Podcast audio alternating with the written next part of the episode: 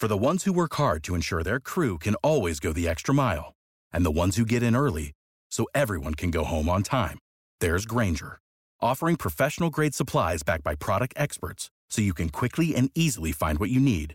Plus, you can count on access to a committed team ready to go the extra mile for you. Call, clickgrainger.com, or just stop by. Grainger, for the ones who get it done.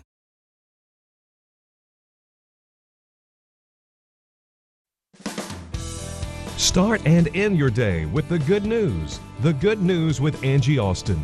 Find the podcast of past shows at angieaustinradio.com. Now, here's Angie Austin and friends with the good news. Love it that we changed the name years ago to Angie Austin and Friends because so many of my wonderful Christian friends helped me out with this show and uh, help bring some energy and new ideas. And thrilled that we have Leslie and Doug Gustafson uh, joining us regularly now. Hi, guys. Hi, Angie. How are you? Good morning. Good to see And you. what a score that, you know, one of my best friends from television uh, when I worked at Channel 2 was uh, Chris Parente, uh, and uh, uh, he, that he sent you, you my way. He did. And that he knew we are both Christians. Yes. And he thought that we'd be a good match for each other. That was, and that was- like a couple years back. That was probably three years ago. Yeah. that and we were trying to do. Skype, and then we lo- kind of lost touch a little bit, and then got back in touch. And you Yeah. guys, when we when therapist Lisa got too busy, I thought, oh my goodness, perfect, you know, perfect match made, you know, in heaven three years ago. You know? Agreed. Agreed. Yeah. Uh, one of my one of my other favorites at uh, Fox and Channel Two is uh, the traffic guy. He's one of my favorites, Ken Um, Clark. Oh, Ken Oh, Clark, Ken. yeah. Yes, Good I was on. Ken with Ken last week. And Ken to me was the prime for me. It was the prime lesson in life about judging a book by its cover. Yes. When we were competitors, and I worked across town, and they started the morning show after we did. We'd been on a few years, and then they came on as competition. And uh, I really liked Peggy uh, and Crystal. That was a weather woman and the anchor Mm-hmm. woman. Which, by the way, so later I ended up working with them when we merged. Right. So I'm like, oh, they're pretty good, you know. And then I'm like, that Ken guy, what a doof. I'm like, he is such a dork, Yeah. you know, with his bald head. What a goofy guy. Met him and absolutely have to say he might be my top favorite person I've ever I worked with on air, him. air in my entire life. Yeah, he's great. He's so kind. him. He's so, So genuine. kind. He's so real. He's so what you see is what you get. I mean, I think he is one of the one of the best people I've ever worked with. We still talk like a couple times a month. Yes. just chit chat. He was the co-host last week, and Yeah. I got to be with him and just spent some time just talking with him. And you're exactly right. Wonderful person. Consider it. That's kind of how I feel so- about Tom Green. Tom Green kind of has this ah. this weirdness about him, but he's really good. But at the same Yeah. time, he's like, "What are you talking about, Tom Green? Is Oh, he like- is he a nice Like you mean like a like a little bit aloof, like yeah, above he just you? seems so like out of nowhere sometimes, and you're just Well, like, I, I weird. felt when I worked with Tom that like my dad was on the set making sure I didn't have a party. You know what I mean? Like I always like if I got out of line, I felt like he was looking at me at the corner of his eye. Uh, he's probably one of the smartest men I've ever worked with in my life. Um, he knows pretty much everything from the past. Like if you have a question or a name or something in history, uh, he was extremely knowledgeable and uh, good at what you know what he did. Uh, I, I have a feeling he might show up at some other station, but he said he kind of retired. I Yeah, guess. he yeah, did. yeah. Yeah, so we'll see if that lasts. But his wife, I think, also had moved on as well. But as far as knowledgeable and good at what he does, Tom was a 10. You Yeah. know, like warm and fuzzy, probably not. You know, like he didn't, he's very private. Like when he got married, none of us were invited. And I knew him for. I don't know. I guess now it's probably 17 years, and it, we worked ah. together 11, side by side, elbows could touch, you know. And so, uh, you know, but some people do, you know, they they want a private life, and they don't. That doesn't mean they don't like you or they don't like working with you, but They just want a yeah, separate- yeah, uh, yeah. So when he got what, married, he didn't even tell us. I knew because one of my uh, friends was going to be performing at the wedding, so I knew for like a year, but I never said anything because I didn't want to invade his privacy and be like, I, I know you're getting married. you What- where's Oh, my invitation? Wait, wait, he doesn't even know what I did for him. I had laid in stone a year in advance, asked off for my um, for my uh, family reunion. And so they came to me and said, you know, Tom really needs that vacation time. Would you uh, be willing to? And had I not already known he was getting married, it would have been difficult for me to give up part of my family Right. reunion. So I only went for like three days instead of like eight or nine, um, so that I could give him that time. But I think sometimes like we do things with. I never said anything to him. we do things um, because we want God to know we're doing the right thing, and that the person may never know we did that for them. Does that make sense? Yes. Yeah. Yeah. Right. So anyway, All right, so we want to talk in a minute about how to ruin your relationship with your teens because you both deal with teens and relationships and families uh, in therapy. Uh, but I wanted to start with a good news story that is not going to sound like good news, but a lot of these stories don't start off as good news and then they really get to the human spirit. Um, and this dad, uh, he lost his daughter in a drowning and he's biking across the U.S. to meet the man who received his daughter's heart. Here's the Wow. story. Bill Conner is nearing the end of a 2,600 mile trek on a bike. It started in Madison, Wisconsin in May and is about to end in Fort Lauderdale, Florida. The photo on the back of his bike is his daughter Abigail, who drowned during a family vacation in Mexico. She was only 20 years old. Her heart was transplanted into the chest of 20 year old Lamont Jack Jr., who was suffering from fatal heart disease. And he was waiting for Bill at the finish line. A tearful embrace followed. He's the perfect recipient for my daughter's heart. Uh, I wouldn't want it anyplace else. The two men spoke at a press conference at Broward Health Medical Center after the bike ride ended, and Lamont was so overcome with emotion he couldn't even finish his sentence. I had eight days to live. And if it wasn't for Abigail, He showed us his surgical scar, still visible. His parents are very grateful. It's really sad that she had to lose her life for my son to live. Bill has a new name for Lamont. He calls him Abby Jack, a combination of his daughter's first name and Lamont's last name. I see uh, a new family member. I see a good kid. There was one thing left to do. Bill wanted to hear his daughter's heart beating in Lamont's chest. She's working. Another tearful moment. Two men bound together by a tragedy that offered the gift of life. Oh, that just brought tears to my eyes. That's just too much. That's heavy, huh? Pretty exciting. Talk about Yes. the ultimate gift to give Oh. someone. Oh, you know, yeah. and what where would her heart be now? It'd be like wouldn't be doing anything. Yeah. Oh, no, it's amazing. But just the openness and the, the gratitude and his willingness to embrace the recipient and then to listen to her heart. Oh my goodness. And the recipient's family, you know how grateful Yes. they are. Yes. Pretty Wow. special. Really special. Well, you guys, you have a um, a young, you have a son. We have a 17 year old. We have a 35 year old. Yes. So um, I've heard Doug talk about at dinner. Sometimes he feels like you and your son are- aren't there because you're on your devices. Sometimes, which I think is Now, now. this isn't about us, Angie.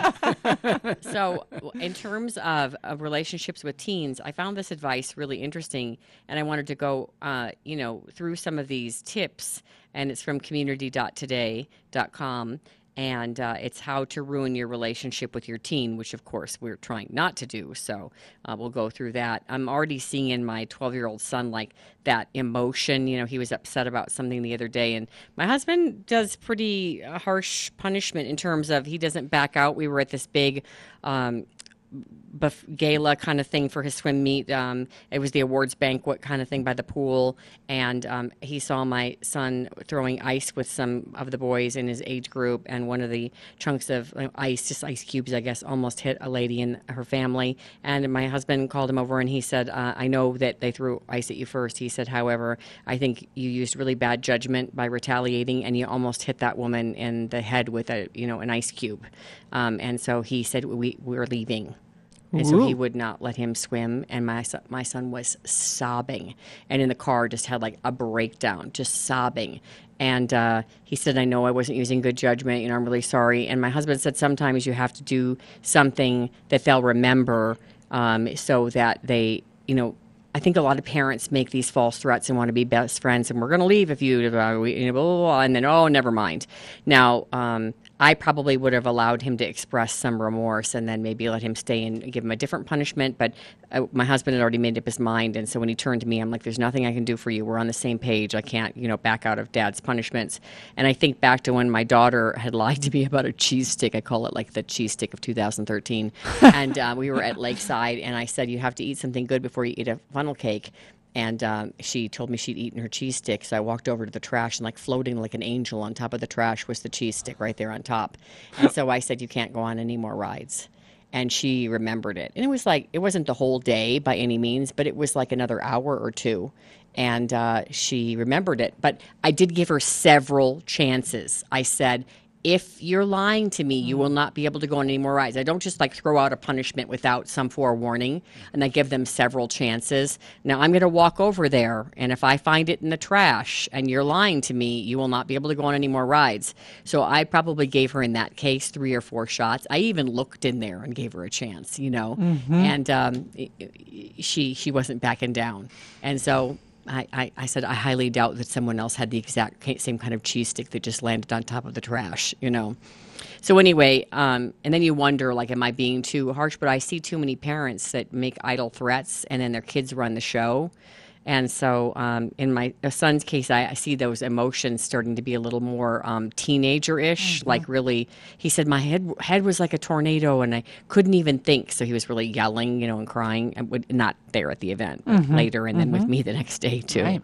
So, um, so I'm getting ready for the teen years. So this is how to ruin your relationship with your teens. And I think number one is so good. Um, not listening. It says uh, years ago I heard invaluable advice. The article says once your child reaches the age of 13 or 14, they know your opinion on pretty much everything under the sun, and your job from now on is to um, kind of clam up and listen. What do you guys think? Well, I think what I see uh, through those tw- tween years is there is a major shift that happens and needs to happen between parent and child. And the parents have to be able to shift more and more out of that authoritative parental role and join more collaboratively with their child you know burgeoning teen. I, I think that's perfect. Yeah they probably have heard every last you know piece of advice or mini lecture about moral behavior.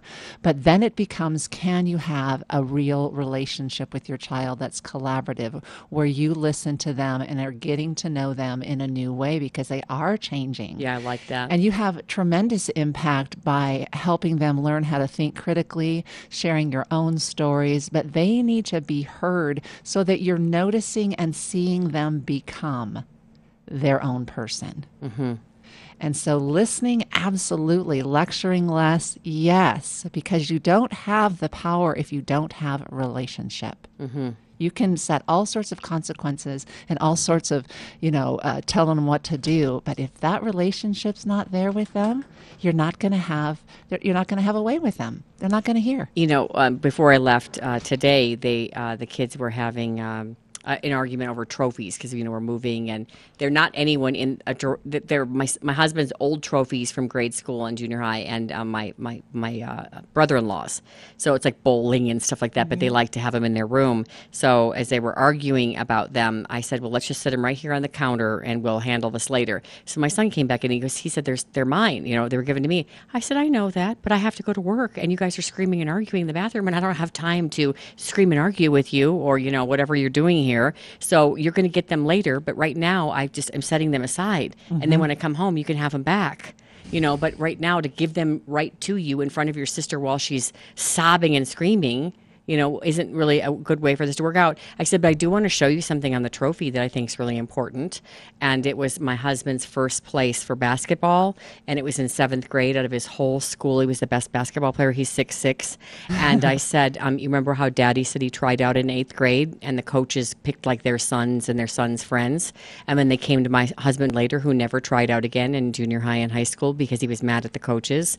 Um, came to him and said, "Wow, you're you know six six. Why aren't you playing ball?" I said, "Never let someone else's behavior or judgment of your skills or lack thereof adversely keep you from your dreams." Daddy quit playing basketball in seventh grade, and he's such a good athlete. Hmm. And I said, "This hmm. first place, trophy trophy is something you should keep forever to remind you that someone stopped Daddy's dreams, and then look what a great hmm. athlete he is as an adult and all the teams he plays on, and you know how um, what a career he could have had in some of these sports had he not let some you know plumber in eighth grade that wanted his son and his son's friends to be on the team, uh, you know, qu- squash his dreams. Mm-hmm. So I ended up kind of you know talking to him more after his sister left the room, you know, about that. So listening. That's a big one. Well, well, I think I think too. You know, another way to say all of this. 'cause I don't think, know how much I can add to what Leslie was saying or what you were saying, but I do think that discipline, whether you can't be part of the swim meet uh, any of those kinds of things, whether that it's a little bigger consequence or a smaller one, are embedded in a relationship. They're not uh, a sudden discontinuance of a relationship. So that that kind of discipline needs to be followed up with. Let's sit down and talk about what happened. Oh, we have. Let's make sure Yeah. our bond is still in place. Yeah. And then you really reinforce uh, your love, your care. But Mhm. you say, "I'm a dad with boundaries." Yeah. And that's how I love you. Yeah. In part. Oh, and we talk a lot about how um, I'm not. It's not a popularity contest, and it's very difficult to be a parent. And that some of the. I said, look, I want to have fun with you guys this summer, but um, because I also had some punishments yesterday too. They're earning back. Uh, they they had won Elitch's at a sleepover Hmm. through some of their swim. You know, they just qualified for state, and if they won accomplished certain goals, then they they won Elitch's with a friend and a sleepover with a, with a friend. And uh, yesterday. Uh, they they lost those. And but with me it was and you can earn them back through good behavior. So today while i'm at work they are finishing up packing up their rooms and vacuuming. And so that will be the um, end res- you know like when that's done then they've earned back those Hmm. things. And so i said you know you lost them through bad behavior and you can earn them back through good behavior. And so i don't i I'm a little bit less like ironclad when it comes to this. So I don't know if these are big things that they won, and I am going to allow them to w- earn them back. But I want it to be through the reading and the things they're supposed to do in the summer that have kind of fallen by the wayside during their two weeks with their grandparents. they I come like- back like slightly that. different. I like that earning back because I think I think we need to be families of restoration. Yes, I like that. That we model that. That everything we do is there's always a way back. You're never really pushed out of the circle. Mhm. But there are things we do that create bonding and connection, and we all can, can find ways to do that and strengthen our family. And I like the idea of restoration. I mean, obviously, me bi- too. biblically speaking, is what it's all about. We walk away from God all the time and need to find our way back. And He chastises us. We don't even always know what those things are, but we need to listen for that because God wants us close. And we as parents want our kids close. And Yeah. that's the message. Yeah. Let's get back to where we, let's get back to our zone. Let's get back to our love place as a family. Well, he wants specifics. He wanted to know how much have I earned back by loading the back of the Mm-hmm. truck. I said thirty percent. He said thirty, and then after he did something else, he goes, "Where am I now?" I said forty. Okay. You're and I, moving and I said, "Mom's always. Am I always fair?" And he said, "Yes." I said, "You know, I'll be fair then. You know that I will allow you to earn this back. I'm very fair." Well, So- and that's great that he knows you He knows to I'm be fair. that. Yeah. That that he's in safe hands Yes. with the person who's calling the shots. And, Yeah. and that he's not earning love back. Right. No, no, no. That's They the they, critical they do piece. know that that Yeah. they don't have to earn the love back for sure. This one I think is so important, and I've kind of worked with my husband on this, especially when it comes to sports. So number one was you know to not ruin your relationship with your teen. Um, you need to listen, and then something that can really harm your relationship, criticizing excessively, like when he corrects him with uh, some kind of sport thing. Um, I said, well, then you have to tell him the good stuff too. He goes, well, uh, he already knows the good stuff. Like he doesn't need to work on that. He just needs to work on the things that um, we- we're giving them the criticism over. I said, no, he needs to hear all the good stuff, like five times the bad stuff. That's right. That's actually the research, five Yeah? to one. Oh, is it? Okay. You need to get five affirmations to every teachable Okay. correction. When she, when, so she, when she yells at me, I make her come back with five things. oh, I love that. I love that. Also, for teens, do not grill them with questions. They, it shuts them down. Does it really? Uh, it, uh, that's my experience with my teen. If there's too many questions, um, yeah, they feel interrogated. Okay, here's one I think is so important, and I think this is about husbands too. Do not tell embarrassing stories or complain about them publicly or to your friends in front of them to another relative and make kind of make fun of them almost. Oh, it, Yeah, that, that's kind of across the board Yeah. relationally with anybody. Yeah. Don't humiliate each other. Yeah. affirm, affirm, affirm. Yeah. Uh, stereotyping their behaviors. Teenagers are all crazy, selfish, irresponsible, lazy. Don't do that. And also, this one very important. We're almost out of time, but fighting the wrong battles. I even said to Faith something about chocolate this morning that she, her brother allegedly stole her chocolate. It was melted under his bed and stained the carpet, and she knows because it was the wrapper she had. So I thought maybe it was like a German chocolate. No, it's Hershey's. I'm like, I gave him that Hershey's, and I said, Faith, uh, let's let, let this one go. Uh, let's let let's uh, choose which battles to fight, and this is Yes. one we're going to let go. Which hill do you want to die on? Yeah, and I said, guess what? I'll get you all a Hershey's bar. Look at that. Look at how easy that was to yeah, solve. Yeah, we don't want to be majoring in the minors all of the time. Yes. wasting all our time and energy and Yes. being, being nitpicky parents. What are the big ticket things? Right. Character. yes. Their character. Yes. Not I- they I- made a mistake. It's funny because at home, my kids, if they lying will get them in trouble. But if they've done something wrong and they tell the truth, they really don't get in trouble. If it's something that's not this ridiculous, uh, for instance, yesterday uh, my daughter got out flour and she was making some slimy thing or whatever, and I said, "Well, the flour's out, and I see flour on the measuring cup. Did you do it?" She said, "No." I go, then who did? I said, "You're not in trouble, right?" I know, I know. I mean, please, right?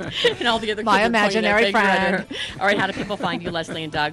We're at authenticandtrue.com. Lots of free resources, and you can connect with us, of course, everywhere in social media. Excellent. We'll be uh, right back, and Leslie and Doug will be back tomorrow. You got it.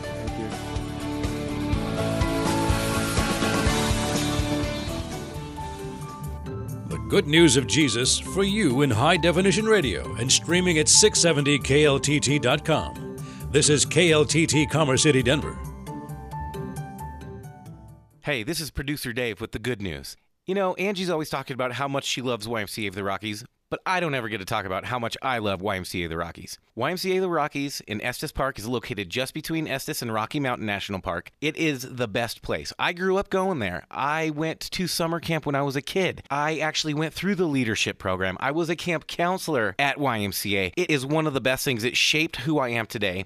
It is really the ideal vacation for everyone. You can do a vacation there, you can have a reunion there, they have weddings. If you want to take your coworkers there, they have conferences. It is the most affordable thing. You don't have to leave the state to go on a really good vacation. If you just want to hang out, you can do that. Or if you want to go on an epic adventure through the mountains, you can also do that. At YMCA the Rockies, they put Christian principles into practice through programs, staff, and facilities in an environment that builds healthy spirit, mind, and body for everyone. It is so affordable. Go to ymcarockies.org for all the information you'll need. For over 120 years, the Denver Rescue Mission has been providing services to those in need and the homeless in the metro area. It is the oldest full service Christian charity in the Rocky Mountain region. Since its conception in 1892, it has expanded to helping the homeless and hungry to provide services for men and single mothers, offering programs such as rehabilitation for those suffering from addiction and abuse, education and career centers, family services, and life restoration. The Denver Rescue Mission is always in need of your assistance. You can help this growing organization by donating clothing, food, furniture, and more at any of the drop off locations. For more information on their services, ways you can help, and to donate online, go to denverrescuemission.org. denverrescuemission.org. Changing lives in the name of Christ. Welcome back to the good news. Angie Austin here, Donna Hetzler, author and speaker, still with me, and we are thrilled that we have Dana and Tom Yohe joining us. And you, you two have quite a story. I just watched the trailer from the movie that was based on your story and your daughter's story, right? And your blog, correct, Dana? So, welcome to both of you. And uh, so, you've been in this together, this whole journey. And I think what really struck me, having three kids in elementary school right now, was they're in that stage at the beginning of the trailer of the movie. And um, they're in that stage where everything's pink and butterflies. And, you know, my daughter likes to, you know, every, like the, the, in the Trolls movie, the watch goes off and she wants to sing and dance and hug like hourly. like she's in that stage. And that's how the trailer started. And then things became more difficult. So, talk a little bit about, give us a synopsis of your story, and then I want to get into the whole healing part of it and how you have a message of hope now for parents who are dealing with difficult situations with their children. So, Dana, we'll start with you because it, you started the blog, correct? Yes, yes. Well, um, had a lot of hopes and dreams for our daughter. Mm-hmm. Thought that there was this formula for parenting. Do enough of this and that, and you'll get what you want. Right. And uh, Renee was always a challenging child, but um, had a lot of beautiful qualities. But she definitely kept us on our toes, on my knees, I should say. um, but uh, we f- saw the first signs of trouble when she was 12, and she cut herself for the first time. I really thought it was just another temper tantrum, just looked differently. Uh, she'd had a lot of those, and she had been in trouble that day for something I caught her doing. And so, you thought maybe she was trying to get attention by doing this. I, I, I was totally at a loss for any explanation. This was And, you know, and when we were kids, I didn't ever hear about anyone cutting. Did No, you? I didn't Dave, either. you're younger than we are. Is that something you heard about as a kid? Yeah, in high school, Okay. uh, all the girls like to do it. Uh, I, I felt like a lot of it was for attention, but there were some girls that really needed some some help. And that's what you were thinking. Dan. And Tom, did you know about this cutting thing? No, I'd never seen or heard of it before. So it was so foreign. We didn't know how to process that. This was 18 years ago. Okay. And it was not popular at the time. Renee said she never had heard of it before, knew no one who did it. Wow. Just the thought came to her from nowhere. And later I said, I know where that came from. It wasn't from God. Right. Um, so, yes, when I walked back in her room after I gave her some time to just settle down and saw that both of her arms were just, she looked like she'd been in a fight with a cat, and the cat won, that kind of scratching. Um, oh, yeah, it was like the wind was just knocked out of me. I'll I just bet. Couldn't understand. Just like you were seeing evil. You know what I mean? Like s- not her. I mean something coming into your lives that you couldn't quite understand, Mhm. and all of a sudden your daughter's got like bleeding scratches on her arms. Mhm. That's scary. And um, I'm very ashamed of the fact that I was too embarrassed and proud to get help. I didn't want to believe. I was still in denial. No, this can't mean anything's really wrong. She's just she just Wow. had this fit, and and it'll go away. And then I threatened her, sadly, uh, that this is not good. You don't do this. Is it wrong?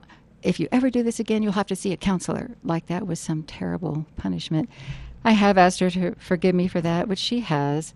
And that's the one thing that we wish we'd done differently and that she also wishes we had. Although she acknowledges, I don't know, Mom, if I would have actually talked to a counselor at that time, but having the opportunity would have been great. So you were saying to other parents or someone listening right now, don't let your pride keep you from reaching out for help early. Yes. Yes, absolutely. And my sister was diagnosed with paranoid schizophrenia in her early 20s, and my parents took five years. Mm. And I think it was just denial, like this can't be, you know. And my Sca- they're sister, scared. they're scared. They're they're thinking this think can't be happening. It, you think if you put a if you say we need help, you're admitting that there might that really There's be a problem. That's so true. It's not like an admission. Yes. Yes. And then they've got to actually deal with this situation of, you know, oh, now what do I do with this? Yeah. Not my knowing. brother was a paranoid schizophrenic That's right, as well. yes. But with us, there was no denying it. The episode when he was a Mm. teenager was so extreme that the police were called. He was going down the street with, uh, I believe, no pants on, with a fake gun, which in this day and age wow. will get you shot. But in our little small town, it was a musket from Disney World, and uh, he was immediately put into uh, a lockdown facility. That's how quickly it happened in our family, and there was no denying help deny because that, the yeah. police were called. Right. So you don't get her help at that point in time. Mm-hmm. She's just 12, and that's even though she'd been strong-willed, let's say, prior to that, Mm-hmm. and maybe some issues. This was the first sign that maybe there was going to be some trouble ahead. Right, right. And it didn't happen again for a number of years. We had the often typical tumultuous middle school years. Yeah. And she, one of the big red flags looking back that were happening uh, was that she had a lot of difficulty establishing and keeping close relationships. That was a real problem for her. And, we was it your only child? Is she your only child? Middle. Middle. Oh, okay. Okay. no, I- I'm a middle too. Okay. Um, so, and Tom, uh, did Mm. you sense that there was something wrong, or is this something that you were kind of letting Dana take the lead on, or were you uh, highly involved in what was going on as well at the time? Well, we were both in the bedroom at the same time when we found her, and again, we were both mystified at what this was, and so we didn't do anything. Uh, but then it began to surface um, actually later. That she was doing more cutting. It came. It came out in her uh, late high school years that she started cutting again and became suicidal, hmm. and told us. And we were living overseas at the time, and we knew we had to come back to the states. We couldn't get the kind of help which she needed uh, overseas. And Dana, give your um your your blog website so people who also are dealing with kids or feeling a sense of hopelessness can find that hope and, uh, that Christian loving family uh, uh, parent uh, kind of community. Uh, that's what I sensed, by the way, when I went to your blog site. Um, a lot of talk of prayer, but also I thought, boy, if my kids were in a situation like this, I would really feel some camaraderie or community support on your website. Yes, we try to provide a lot of resources there in, in addition to the blog. So it's hopeforhurtingparents.com hopeforhurtingparents.com. And I see a blog here when you're when Mother Day when Mother's Day hurts, um, when your child breaks your heart. There's And- no and- break on the holidays. Yeah, no, br- and and also just the the praying together Right. and for your kids. Yes, I love this. And I'm going to send it to my mom. So, Good. it- and this story and ended up becoming a movie, your family story and your story of crazy. Renee. So the middle school years, those are difficult, but then things get worse in high school. Mhm. What happens in high school? Well, again, she told us that she was very depressed and suicidal. So That's we came a back scary to the thing to hear. Because Oh, when my daughter, who's nine, says, "I feel weird again," Mm. I like my eyes get all big. I'm like, What do you mean you feel weird? What's weird mean? What do you mean weird? What's weird? What? Why do you feel weird? You know, like, so she outright says, "I feel depressed. I'm suicidal." yes. That's terrifying. Yes, and you know you don't want to leave their side. You're No. afraid every moment. You know, is this the moment that they're alone and they're going to do something? Uh, we were just panic stricken. Now, she uh, had been pushing back a lot at rules and boundaries and in trouble a lot, more and more. And we did know she was experimenting with alcohol and drugs, not knowing that there were mental health issues going on, this sensory processing disorder where she was overly sensitive to all external stimulus. We didn't know all of these factors were happening and that that was why she was doing these things. We just thought she's being rebellious and difficult, but there And was you- more. And I wonder when a kid feels different like that. I now feel that one, that both of my brothers had mental health issue. Two, two of my three brothers, hmm. and I feel that's why they started the drugs, like hmm. self medicating mm-hmm. themselves to feel better or normal or different, or to try to get out of their own skin because of whatever was going on in their brains. And so, in her case, she was experimenting with these things, maybe hoping the depression or uh, you know the suicidal feelings would go away if she tried these other, you know, drugs. hmm And she thought it was normal. She told us later she thought everybody felt that way, which was one reason she never talked to us about it. She just thought, I just have to, they can't help me. I have to learn how to deal with this on my own. And it just broke our hearts. Ah, why didn't you talk to us? We would have tried to get you some help. But that's what they often do. They hide it. They hide it. They hide it very well. And so your teenage girl uh, years, you're scared. She says she's depressed and suicidal. She's experimenting with drugs and alcohol, which you were kind of maybe a little aware of. Mhm. Okay. Then what? Well, we come back to the states and uh, got her to counseling, and she did well immediately for the first several months. And then when she went into her senior year, uh, well, actually her junior year, um, always got good grades. It never affected her grades. She was she did soccer, played soccer, made the varsity soccer team early. Uh, but one evening she came home and she said, "I met a, another athlete who played softball. She would like for me to spend the night." And uh, we called the parents, got to know who they were a little bit, and then we said, "This sounds pretty safe." So we let her go. Well, what they didn't tell us was they moved away from their previous town to get away from a toxic boyfriend. That boyfriend drove over in the middle of the night, and the two girls snuck out. They got drunk. Uh, Renee passed out, and she believes she was well. She was sexually abused uh, during that time. Uh, not sure if it was actually a rape. Uh, that came out later, but um, she didn't know how to tell us.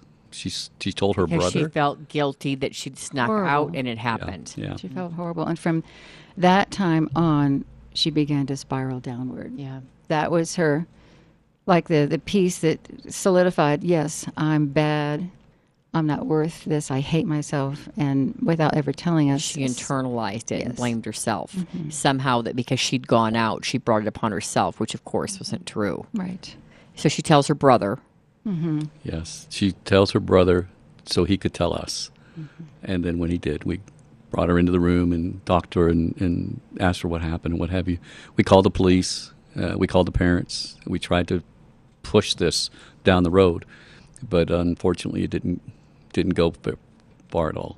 At that point, we didn't, she hadn't fully told us, or maybe even remembered yet, that she'd been raped, just that he tried to do something, and that, of course, was traumatic enough. By the time that the real truth came out later, she we didn't know, and she never got the help that she needed.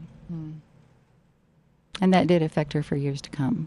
Yeah. So then that's that's she's in high school then, Mhm. and then things get worse. Yes. Drugs and alcohol wise, depression wise, everything. Everything. Yes. hmm And when we um, got her the professional help, um, naively, we thought, we're good now. Mm-hmm. She'll be right, fixed. right, All right, have- right. Yeah. You almost feel like you have a partner to help you. Like, oh, thank goodness, I have someone that can solve this now for me. It's going to be fine now. hmm Really, It was faith believe that. part of something that, that this that helped you get through this. Oh yes, a huge part. It was what held us together, um, individually and as well as with our marriage, because that's very stressful. A lot of tension. Yeah. Um, looking to God, His strength and help. Yeah, kept me sane. When did you start the blog? After? Much after, because I was still very much trying to hide this, not wanting hardly anyone to know. Because again, especially in the Christian community, we don't want people to think badly of us if they find out something like this is going on in your home. What are you doing? What are you really and you know, we doing? we want to think that's not true, but I don't But know if I've mentioned this to you, Dave. I think I have to you. Um, that a friend of mine who was really deeply ensconced in leadership at a very Mhm. big church uh, talked about uh, depression um, on her Facebook page. Uh, there'd been a well known star who'd committed suicide, and she said, I just want you to know that I've struggled with depression through much of my adult life, and here's how I deal with it. And the church actually pulled her in and said, You're in leadership. You really shouldn't, you know, be dealing with these issues or talking about this on Gee, Facebook in so this day and age. Oh, my so, you know, it, we could we can say, "Oh no, you don't." I, Dena, I'm sure it wouldn't have been like that, but surprisingly, in some cases, it is. And some Christians even say, if your faith was strong enough, Oh, you wouldn't have to take Mhm. antidepressants. If your more. faith was, yeah, if you Mhm. prayed more, then you mm-hmm. wouldn't be depressed. And I, I don't know that we say that to people who have cancer. If you prayed more, you don't mm-hmm. need the chemo. God will heal you. I'm not saying mm-hmm. God can't heal you, but if the Lord has given us doctors and treatment for things, then why can't it be used for mental health issues as well? Right. And one of the things I love when you guys first sat down is that you said immediately you apologized to your daughter.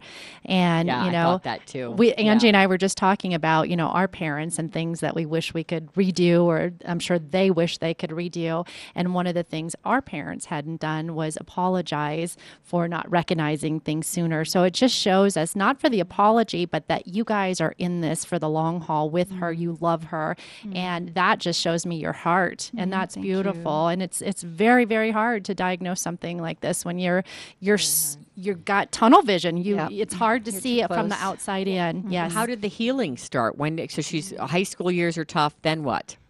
Well, she was actually out on the streets. We've advanced this forward, and uh, but there was a an ex drug addict that she'd befriended at our church, and he kept tabs on her, and he knew she was spiraling really down far, and he called us one night and said, "We're going to have a come to Jesus talk with Renee, Mm. so we want you to guys to be praying," and we we said, "Fine, great," and so we were praying, and in a couple of days he called us, says, "We've got Renee." and uh, just keep praying because they were committed to get her into treatment. Wow, what a friend. Yes, and so it was this small community from our church that did this like intervention, and she was at a point she partied real hard the night before, and that's where she carved the things in her arm. And when they took her to the detox uh, or the treatment center, they wouldn't take her because she had fresh wounds and she wasn't detoxed. So they said, bring her back in five days. And so they took her for five days and kept her safe Wow. did fun things, did church, did prayer, did Bible studies, did Magic, basketball games. concerts and Boy, basketball talk games. about a great friend. Concerts. They just and then, loved her. then took her uh, to the treatment center. Thank goodness she had that Christian community around you. Yes, Mhm. yeah. So then she went to the treatment center. And what had she carved in her arm? I didn't see that in the movie trailer. Well, it was F up. How she felt about herself. About what she d- she felt that she had, even though some of these things were out of her control, that had happened to her mentally, the way she was feeling, like you said, the Mhm. sensory issues that she was overly influenced. And so this blog then you start. So she gets into treatment. So How, how's she doing now? She's doing Well, very well. She's yeah. 30 years old today. Wow. And she's the healthiest place she's ever been. Oh, that's um, wonderful. Working her recovery, counseling. She's been fully reconciled to our reconciled with our family for quite some time. Um, and actually, this would have been her second rehab. Right out of high school, she crashed and burned several times um, that summer when she would be drinking heavily or on drugs, and she'd be taken advantage of by a guy. Mm. And she would feel so horrible. She'd cut herself up severely and end up in the hospital. Hmm. And that happened several times, not too far apart. And so her friends were all going to college, and we were helping her find a rehab. Yeah, and, she then the, had s- the second time when the when the friends had helped her is the time that it stuck. Yes. And then you start this blog, and again, give people the blog because I think a lot of parents can relate. Mm. It's at hopeforhurtingparents.com. And they can also sign up for a free email subscription. They can choose how often they want to get it. They're just words of hope, encouragement, and comfort. Scripture, What a great community prayer. you've started because you obviously didn't have that kind of community at your fingertips on your computer. So wonderful that you have that now. Here she is 30, but you still feel a calling to help other parents through Oh, this yes. difficult time. Uh, So, Hope for Hurting Parents and the movie. Give us the name of the movie. Oh, it's called To Write Love on Her Arms. And I and it's online. uh, Yes, because yes. I, I watched the trailer and then saw the link to the movie as well. Well, thank you both so much for coming in. Uh, what a beautiful story of hope. You know how something that seems like um, will never get better or a, a child lost, can, you know, Mhm. has come back to you. Yes. Thank For you having both. us. What a Thank you, blessing. Nancy. Great to be here. We'll be right back.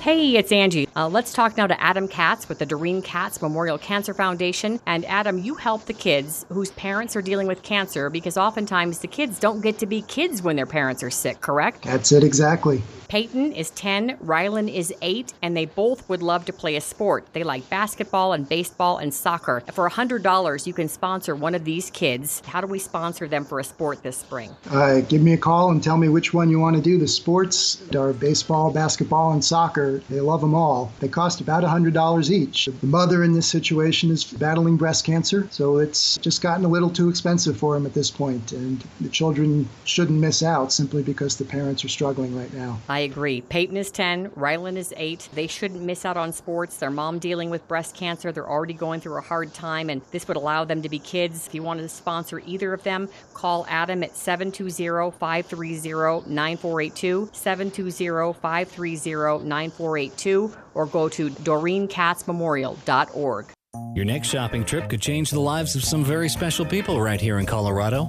When you shop at ARC thrift stores, you'll not only save money, but you'll also give back to our community by helping people with intellectual and developmental disabilities, just like these ARC ambassadors. A lot of people they have misconceptions about people with disabilities. A lot of them think that we can't do things that other people can do, and that's just not true. We, can do what other people can do. It may take us a little bit more time to do it, but we can. We're just like any other human being. We have feelings and we have emotions, and if given the chance, we can shine. And I think that ARC has done a very good job at showing that. I like it there, and it helps me out to learn about reading off the labels and stuff. Like helping out different people, a lot of different people I help out. Find the ARC store near you at arcthrift.org. It's nonprofit, and it's a great company to work for and a great place to shop. And remember, every Saturday, you get 50% off most items in the store.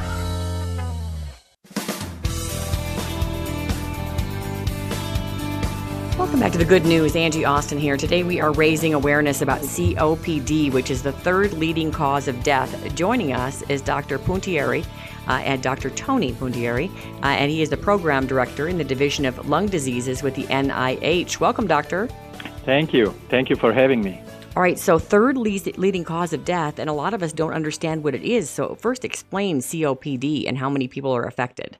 Sure. Uh, COPD is, is the short form of chronic obstructive pulmonary disease, a mouthful there too, of course. Mhm. Uh, it, it's a it's a complex lung disease and it's a progressive lung disease. And what it does, uh, it, it keeps going, and it, it basically ends up taking your breath away, literally. Uh, it is that, as you mentioned, the third leading cause of death. That means that in the United States, it kills more than 145,000 people a year these days, which is a staggering amount. And it affects uh, more than 16 million Americans. We think uh, 16 have been diagnosed, and we think millions more have the disease but do not know about it. All right, because so- the disease is sneaky. Yeah. It Well- comes upon you slowly. That's that's the the, the, the the worst part of it. Well, let's talk about what what do you do if you have COPD? What should you do? Well, uh, if you have COPD, well, first of all, you need to know that you have Yes. COPD. I would say that that's step number one, and and that's why we we uh, in collaboration with all the stakeholders involved in the disease thought that it was about time to come down with a blueprint that would empower people which have the disease or that are at risk of developing the disease to come out in front of their doctor and, and bring the topic uh, for discussion. And at the same time, we also knew that the doctors are, are not uh, ready to have this dialogue. And so, one of the goals of, of, of the COPD National Action Plan that we just launched uh, this past May is to help uh, the, the, healthcare provider to, to deliver the, the quality of, of care and to start the conversation that the COPD patients need. So you've got the action plan. It was just developed in May. Uh, can you talk a little bit more about it? Um, you know, who who developed it, and if there's you know more that's going to be added into this, uh, like the next stage of the uh, COPD National Action Plan. Sure. Sure. Uh, we just released it, but it, it, took the work of almost two years uh, to come out with it. And uh, this was prompted by, by a request from Congress and to NIH, to the National Institutes of Health, and uh, to the CDC, the Center for Disease Control. Mm-hmm. We worked together and gathered uh, uh, everybody that was interested in the disease, starting with the patients, which are one of the fundamental points of the plan. Mm-hmm. clearly, the plan is not top down. It's it's coming from the base, and it reflects the needs of the patients, their caregivers. This this is, as you understood, a, a, disease that takes a big toll on, on the patients, but also on their families uh, because of, of its progression, because of the progression inability, the fact that the patient gets more and more, and more isolated uh, under a societal point of view, and uh, of its economical cost. Uh, the, the, those amounts in terms of deaths and uh, people affected reflect also a staggering total cost of about $50 billion uh, in 2010. You mentioned the isolation. Is that because it's more difficult to go out and do things because the breathing is uh, compromised and they're weak? Correct. Uh, it, weaker is is uh, definitely one one good word for that. What happens is that it's so slow that that progressively people reduce their activity uh, not really realizing that. So they think it's just, oh, it's because I'm getting old. Again, COPD affects more people in, in, in their uh, 40s, or above their 40s. Mm-hmm. And so, uh, uh, of course, they reduce their activity. Maybe they take less walks, maybe they they they play less golf. Uh, and on on the other side, uh, it, it can be so impairing that at a certain point they cannot even uh, take care of themselves. They cannot do house chores. They cannot they cannot even bathe on their own. That's why then there is a reflection of who's going to help them with with the disease. Or if people want to get more information or get involved, how do they do so? Well, uh, uh, we we have a, a, a wonderful website, uh, uh, we meaning NIH, and the website is copd.nih.gov. Again, copd.nih.gov. And uh, here, not only you can find the plan, you can download it, you can print it, but there is also plenty of material about the disease, links to other sites that, that explain terminology, that, that gives you uh, uh, quick study uh, um, uh, ways of, of, of, of, learning about it and, and things you can do about it. Excellent. Well, thank you so much, Doctor. A lot of good information. Thank you. Thank you, Angie. Thanks for listening to The Good News with Angie Austin. Find the podcast of past shows at angieaustinradio.com. With lucky landslots, you can get lucky just about anywhere. Dearly beloved, we are gathered here today to. Has anyone seen the bride and groom? Sorry, sorry, we're here. We were getting lucky in the limo and we lost track of time. No, Lucky Land Casino, with cash prizes that add up quicker than a guest registry in that case, I pronounce you lucky. Play for free at LuckyLandSlots.com. Daily bonuses are waiting. No purchase necessary. Void were prohibited by law. 18 plus. Terms and conditions apply. See website for details.